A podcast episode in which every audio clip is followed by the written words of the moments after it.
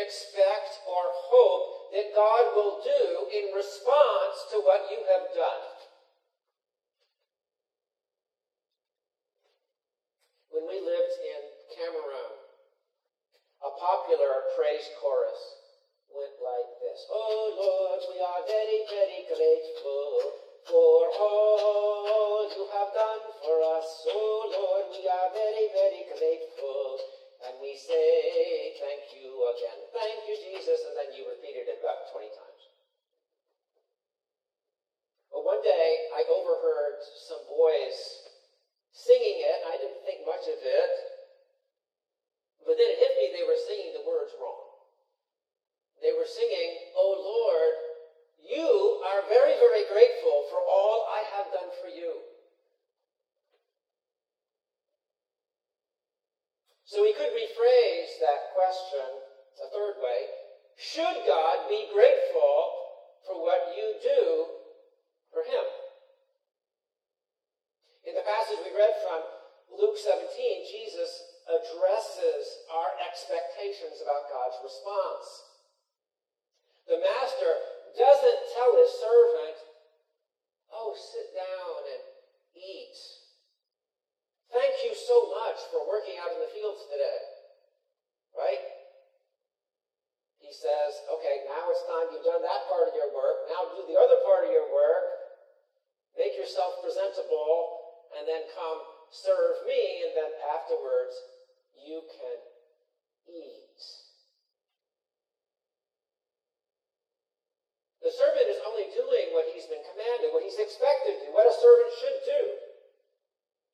And so Jesus says, when we have done everything that God commands, everything, we are to say, we are unworthy servants, we have only done our duty.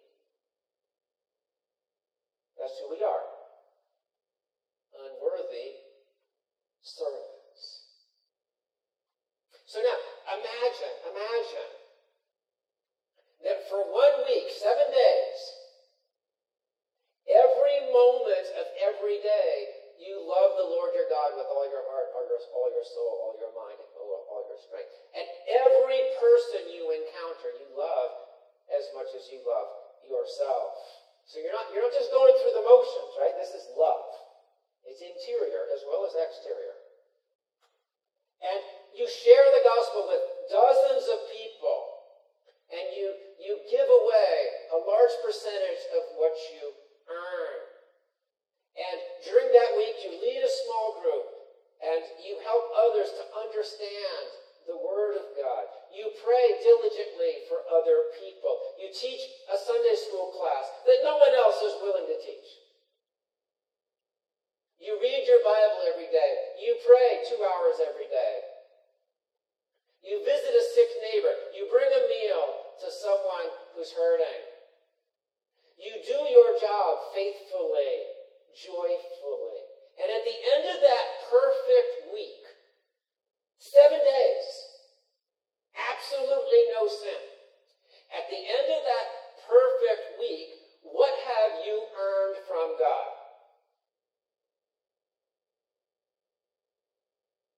Jesus says, when you have done all that I've commanded, say,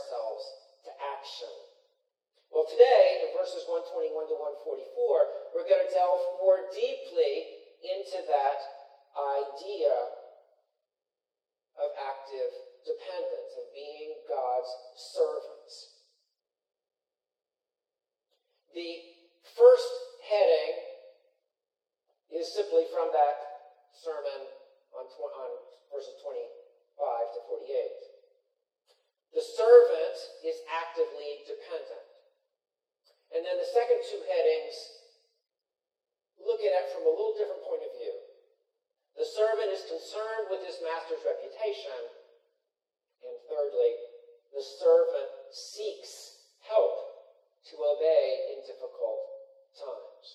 So the third is focusing in on one aspect of that active dependence. The servant seeks help to obey in difficult times. So, but first of all, first heading, the servant is actively dependent. Three subheadings under this, three different ways we are actively dependent from this text, a little different than the earlier text. First, the servant knows he needs instruction. The servant knows that he needs instruction. Verse 130. The unfolding of your words gives light and imparts understanding to the simple. The simple. How do you feel about calling yourself simple? It sounds an awful lot like simpleton, doesn't it? And that doesn't seem to be something we desire to be called simpletons. Do you push against that idea a bit? I know my Bible. I've walked with God for many years. I've gone through tough times. I'm not a simpleton. But friends, the better we know God and His Word, the more we recognize our need for instruction. The more we recognize our need to depend on Him. The more we recognize we need His light to shine into our darkness. The more we recognize that we have to keep on learning, no matter how much we have already learned. And so, verse 131 I open my mouth and pant because I long for your commandments. The idea is that it's like a thirst, right? If we don't drink water regularly,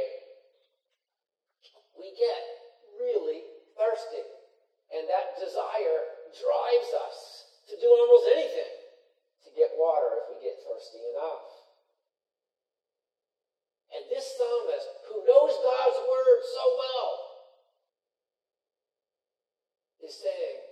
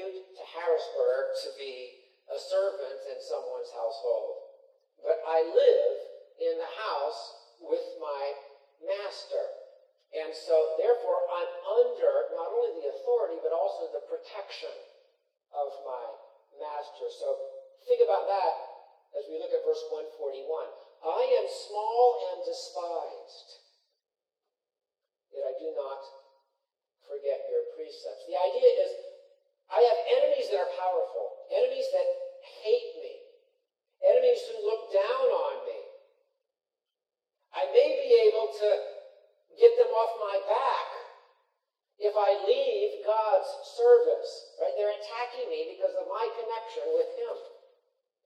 But I am His servant. I belong to Him.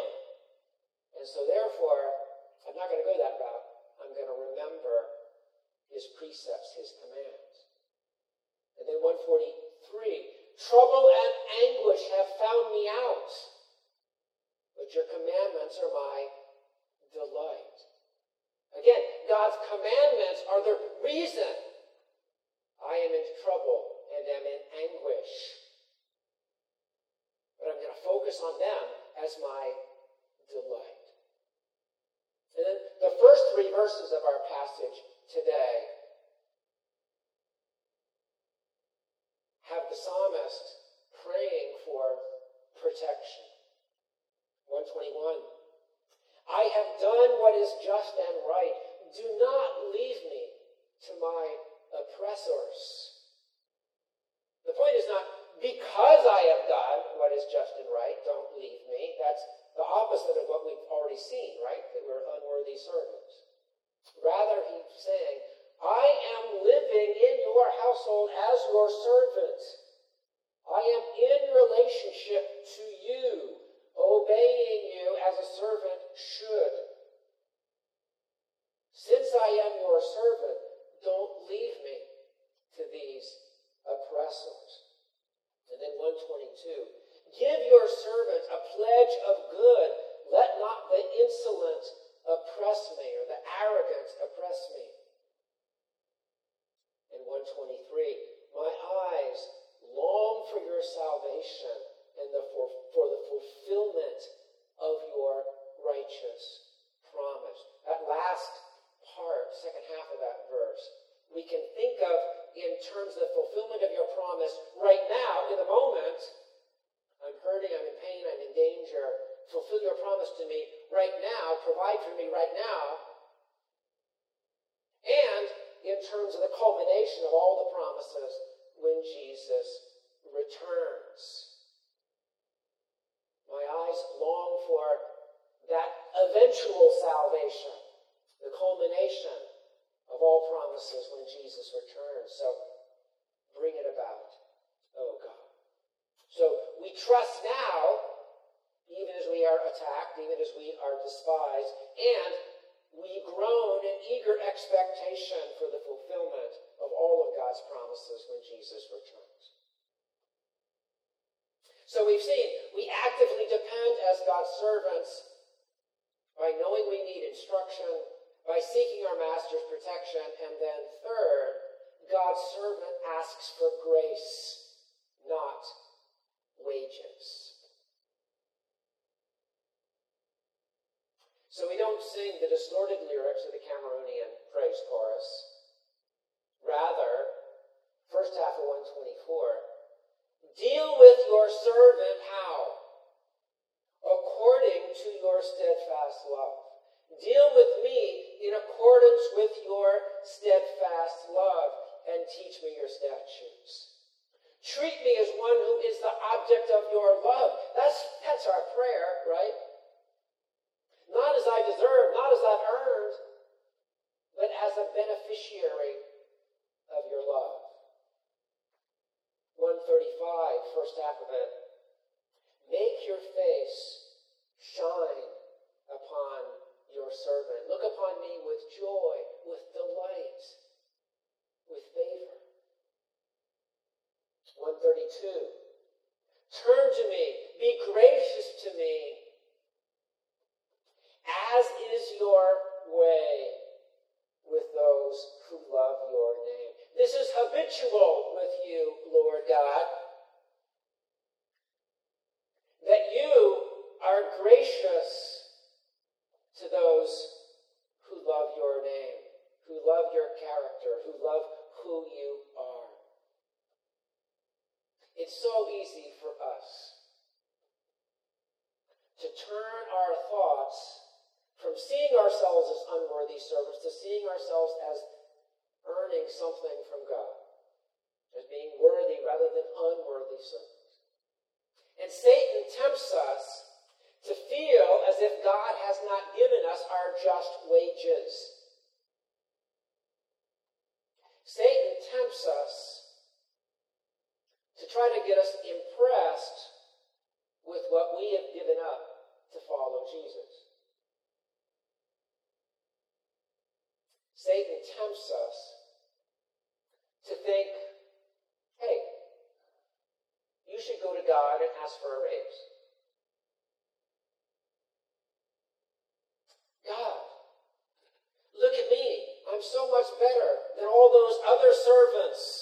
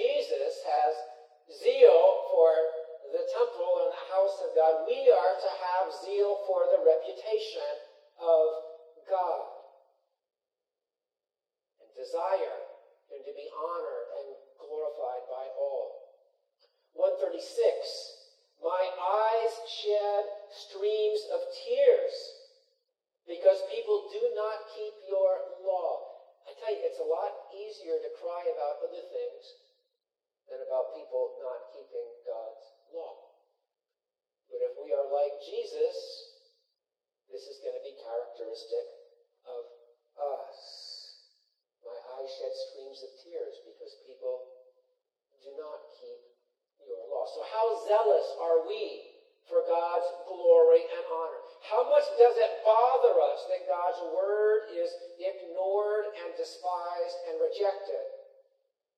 How much does it bother us that the name of Jesus is dragged through the dirt, that he's not recognized and worshiped? Remember John Piper's phrase missions exist, and you could say the same thing about evangelism exists, because worship doesn't. We are made to worship God. He deserves all honor and glory and praise. And so it should bother us when that's not happening. Yes, that is for the good of those people who are not worshiping. That's how they find joy and fulfillment. But also, that's what God deserves.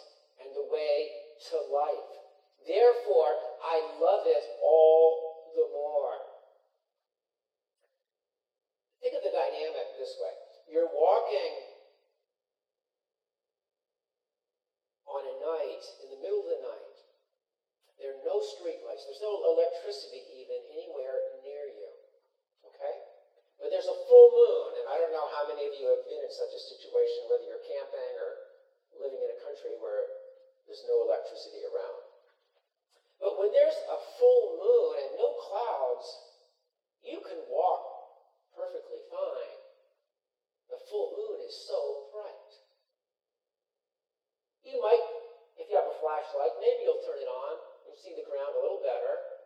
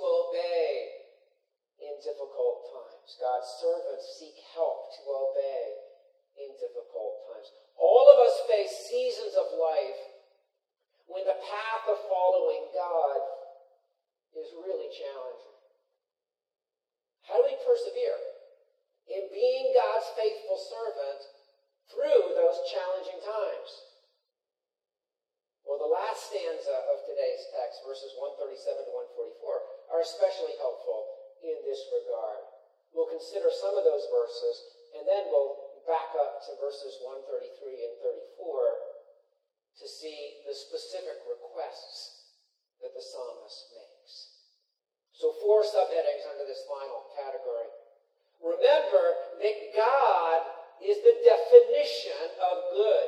God is the definition of good. 137 and 138. Righteous are you, O Lord, and right are your rules.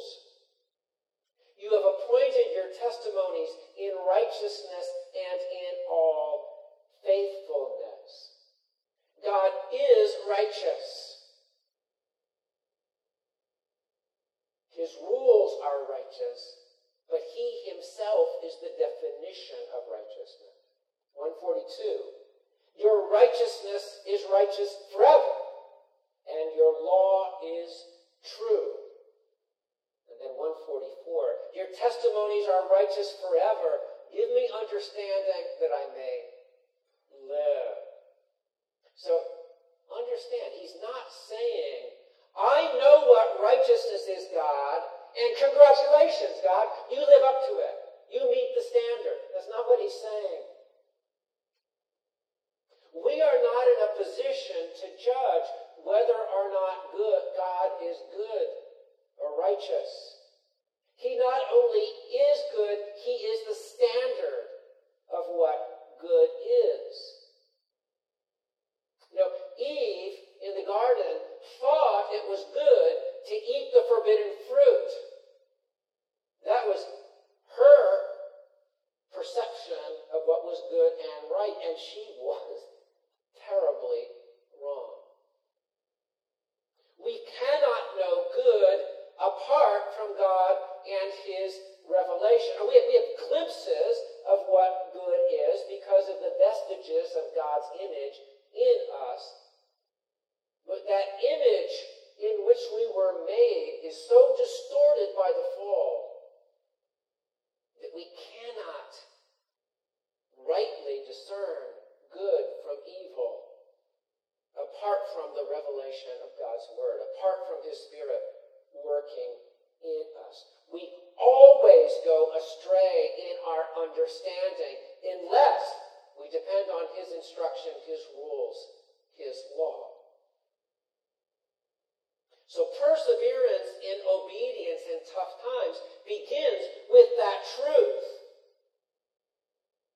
We have to be confident that God Himself defines what is good, or we will, like Eve, fall into temptation and decide, ah, I can go a different path. I know better than God what is good and right and righteous. I will doubt God's goodness in times of trial and temptation unless I am grounded in that truth. Righteous are you, O Lord, and right are your so we must remind ourselves again and again I only know good through His Word. His testimonies are righteous forever. So, remember God as the definition of good. Second subheading remember His Word is tested and proven. Verse 140. Your promise is well tried, and your servant loves it. That Hebrew word translated well tried, if you have another version, it might say that your word is pure. And that may seem a little weird to us. Well tried, pure. But the word is the word which is used of refining silver. Okay? So the purity is the result of the process. The silver is refined and it becomes 100% pure. And the trial, the proving nature of it, is the process itself. And so the word can mean either, and I think the psalmist has both ideas in mind.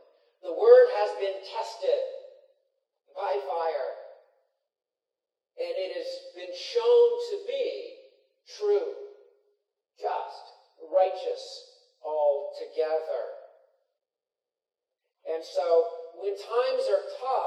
must remember God's word is not only righteous in some abstract sense, but it has proven itself righteous over hundreds of years in the lives of millions of followers of Jesus.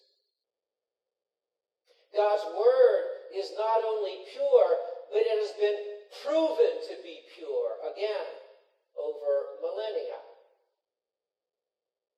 Millions of other believers going through terrible times, many going through worse times than I will ever go through, have leaned on the word and they have persevered in it. They have done so in the day to day temptations and trials that we are all experiencing. And many have done so to the point of death. Experiences that probably none of us will have to go through. So read that history of God's faithfulness to his servants over the centuries. Remind yourself of those truths. Pray for those who are being tested and tried even today, as the word tells us, remember those who are in prison. And have confidence that his word is true, his word has proven itself righteous over the centuries. So, under this third heading, remember that God is the definition of good. Remember that His Word is tested and proven. These last two are, are brief, last two subheadings. Both of these last two subheadings reflect the promise that the Apostle Paul makes in Philippians 1 6. He who began a good work in you will bring it to completion. So, the third subheading pray that sin will not hinder your. Pray that sin, sin will not hinder your obedience. 133. Keep steady my steps according to your promise, and let no iniquity get dominion over me. I am under you. You are my master. So don't let any iniquity, any sin displace you as my master. As Jesus said, you cannot serve both God and money. Could have said any one of another, that you cannot serve both God and anything else. Only God. So don't let iniquity take your place. And thus the Lord's Prayer. Lead us not into temptation, but deliver us from the evil one, from the tempter. So don't let sin hinder my obedience. And then, fourth, finally, pray, don't let people hinder my obedience. Verse 134 Redeem me from man's oppression that I may keep your precepts. Note the logic. Not only protect me, but protect me, redeem me, so that I will obey so that I can obey you. So the psalmist is saying, I know that you are righteous forever. I know your words have proven themselves true. So don't let me stumble, either because of oppression or pressure or pain caused by others. For none of these reasons, you've begun a good work in me. Bring it to completion. Don't let me fall off the path because of one of these other reasons. Well, then, in conclusion, we are unworthy servants. At our best, we do what God has commanded us. At our best, we only fulfill the purpose of our creation. We only fulfill the purpose of our redemption. We gain no merit through our obedience. But God, in His grace, chose to shower His love on unworthy servants like you and me. He shines His face on us. He calls us not only servants, but children. Indeed, he calls his church the bride of Jesus. So he says, Come to me, enter my household as my servants. There's no application, you need no references. Regardless of your employment history, regardless of how many times you've been arrested and imprisoned, you can be my